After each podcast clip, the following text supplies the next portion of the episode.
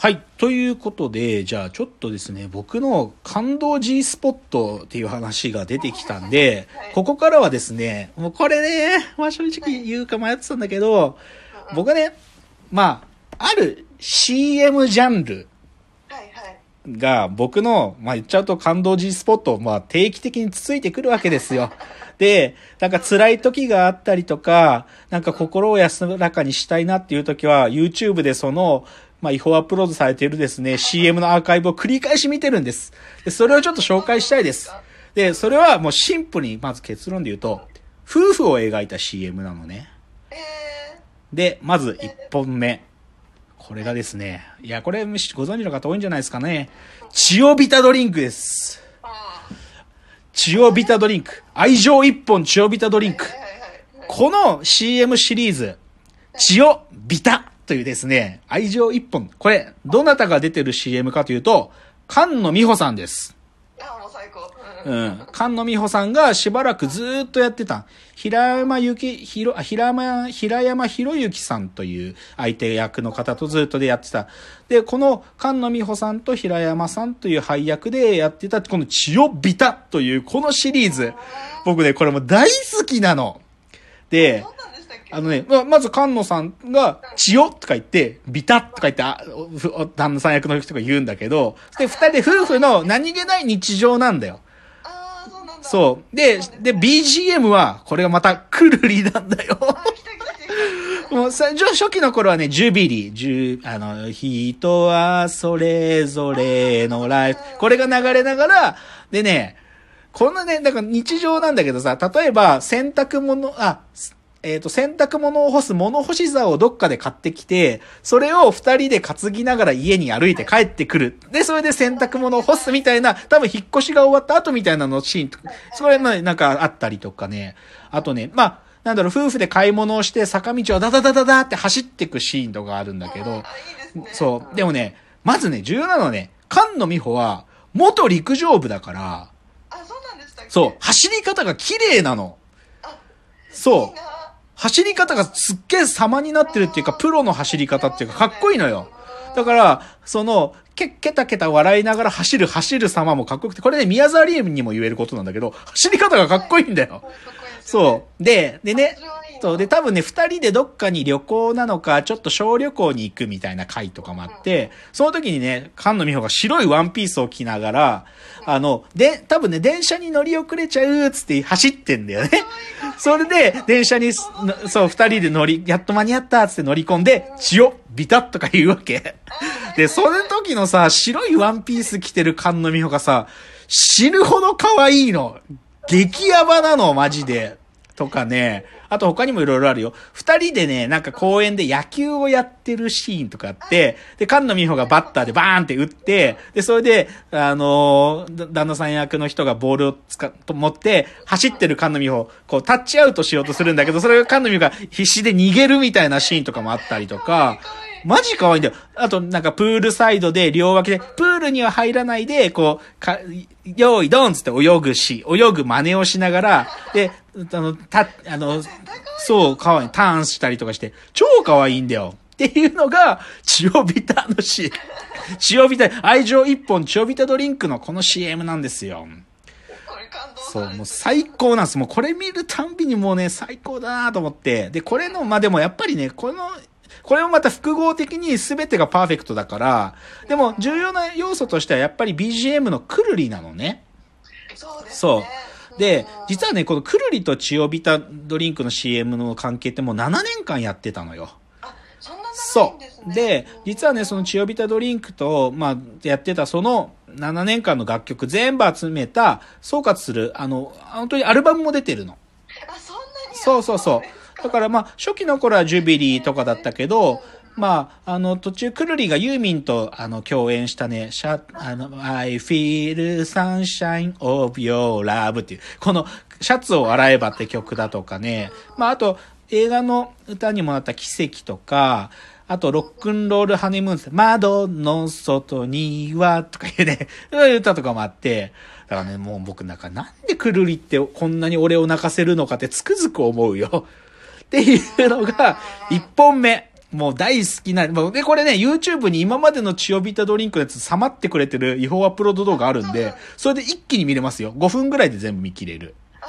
はい。あそれ一つ目。はい。じゃあ二つ目行きましょはい。う。月経感付き。あで、月経感付き。誰が出てるかと。長作ひろみさんなんですよ。まあ、月経感付きのー。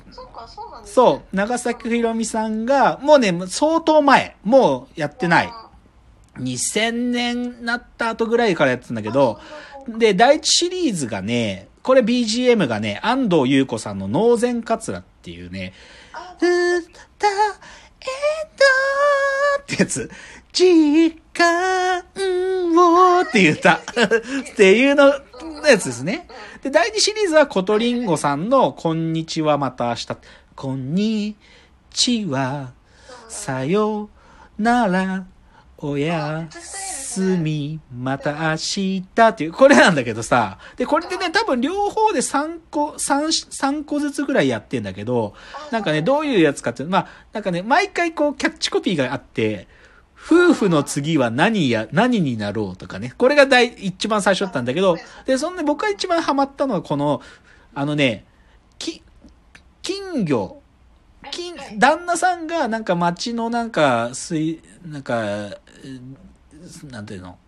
魚を、魚っていうか、ペットショップで、金魚すくいかなんかをしてきて、金魚を買ってきて、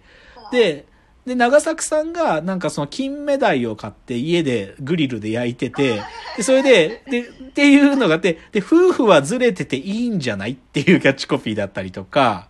あと、なんか旦那さんがね、坊主頭にしてあんまりにツルツルに過ぎたのを長作さんがずっとケタケタ笑い続けて、で、そう、で、私の趣味はあなたですっていうね、最私の趣味はあなたですって最高で。あと、なんだろうな、まあ、旦那さんが家に帰ってきて、君の笑顔に帰還しますとかね。まあ、他にもなんだっけな、あの、なんか水泳のなんかテレビでやってる世界選手権かなんかで、なんかそれを見た後に旦那さんがお風呂でゴーグルをつけながらお風呂に入ってガッツポーズをしてたり、長作さんがゴーグルをつけたまま玉ねぎを切ってたりして、夫婦は時々テレパシーとかね。そう。で、あと、まあでもな、やっぱり、僕が好きなのはやっぱり、追いかけっこがなぜかあるんだよね、夫婦っつうのは。なんかこう、ふざけ合って、多分買い物とか散歩に行った帰りに、お互いがお互いを追いか、追い抜き合うみたいな形でずーっと追いかけっこしてる。なんか、夫婦はわけもなく素晴らしいっていう。だからもうね、こういうね、やっぱ僕はなんかもうね、もうこれも、もう、あこれ見たら大体辛いこと忘れるっつうか。そう、もう月経感付きで、もう、だからもう、このおかげで安藤優子さんのこの脳前カツラももう大好きやし、コトリンゴさんもいいしね、っていうので、もうこれもぜひおすすめですよ。でも僕はこれ見るたびにもう、うる、うるっていうか、もう感動しちゃう。もう安心するっつうか。なんかもう切り取り方が本当天才ですそうよね。、そうなんですよ。で、で、まあ、これはどっちかというと、平和な夫婦の日常を CM にしたもんなんだけど、でもね、このね、でもね、夫婦のね、物件っていうのは、正直ね、逆もあって、辛いシチュエーションのやつもあるのよ。まあ、つまりは、まあ、夫婦に限らないんだけど、愛する人がまあ、先に旅立ってしまうと。で、これはね、ちょっといつかまたやりたいなと思ってんだけど、ちょっとその、うう同じウルなんだけど、ちょっとベクトルとしては逆向きで、あの、うかつに見ると結構、こう、いや、すっげえ感動するけど、ダメージも負ってしまうという作品をちょっとだけ紹介すると、一つはね、あのね、え、これ映画ですよ。この CM ではなくて映画。えっと、今度は愛妻家という映画があります。あ、知らないな。うあのね、これはね、豊、豊川悦司さん。もともとはね、舞台だったの。そ本当に舞台だったやつを映画化したんだけど、豊川悦司さんが主役で、で、その豊川悦司さんの奥さん役で薬師丸ひろ子さんなのよあ。はい。で、これがさ、まあ、本当に悲しいの。でも、映画が進んでる間はずっとさっきの、しあの、千代ビタだとか月経感の月みたいに、なんか仲いい夫婦なんだなっていうのが、豊川さんと薬師丸さんの芝居で、で、心が最初はあったかい気持ちになるのに、もうね、こう、あ、もう種明かしが始まった瞬間からもう悲しくて悲しくて、というのが、今度は愛妻家。ね今度は愛妻そううわ、落差やばそう。そう。で、これはね、正直言うと、もう一個はですね、夫婦の関係じゃないんだけど、あの、これまた菅野美穂がまた出てるやつでですね、パーマネントノバラという作品があります。うんあこれも知らないですこれもさ、まあ、これはどっちかというとそんな夫婦がハッピーな時間っていうのは描かれていないんだけど、まあ、菅野美穂と、まあ、その、恋人役である江口洋介が出てくるんだけど、